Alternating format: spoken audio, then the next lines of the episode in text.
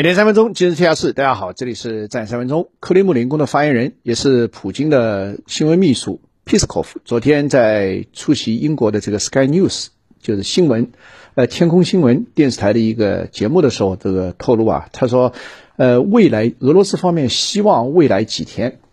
呃，或者是他们能够达成军事目标，或者是能够通过和乌克兰的代表团的谈判，能够结束这场特别军事行动。这里面差不多里面每个元素我都呃仔细的把它包含在里面，呃，同时呢，他也承认，他说俄罗斯军队有了巨大的损失，这是一个巨大的灾难，呃，所以就希望未来几天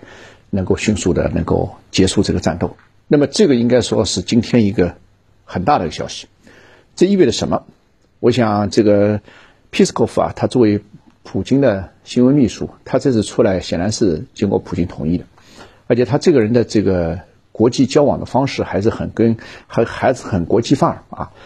呃，英语说的很好，然后行动啊、表情啊都是能够让国际社会所接受的啊，所以传递的消息的效果也比较好。那么两个，一个呢确实承认俄罗斯这次有很大的损失，他用了一个英文词叫 “significant losses of troops”，就是军队的。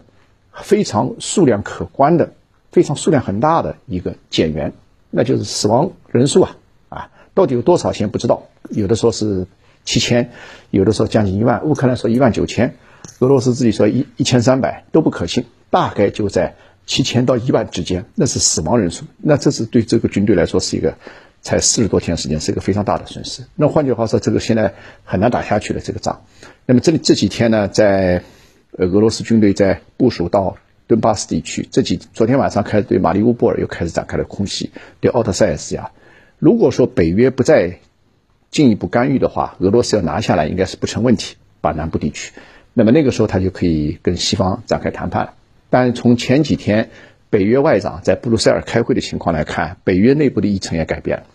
他们正在加强对乌克兰的军事援助，而且过去是。对乌克兰的武器援助都是去库存，把以前一些老旧的武器给他。现在不是了，现在开始要提升了，就是把最先进的武器给他。所以显然，呃，北约也看到了俄罗斯的短处，干脆给你赶尽杀绝，啊，这个穷追猛打了，对。所以这个后面仗也是非常难打。那么在这种情况下呢，俄罗斯也想尽快的结束这个战斗，所以他不是说了吗？要么通过军事行动，要么通过谈判。估计后面可谈判的可能性比较大，但是问题是，昨天我在节目当中跟大家讲的，他的几个议程怎么办？后面这是一个大事儿，所以现在此时此刻呢，这个我本人也还在观察当中，还在研究当中。呃，那么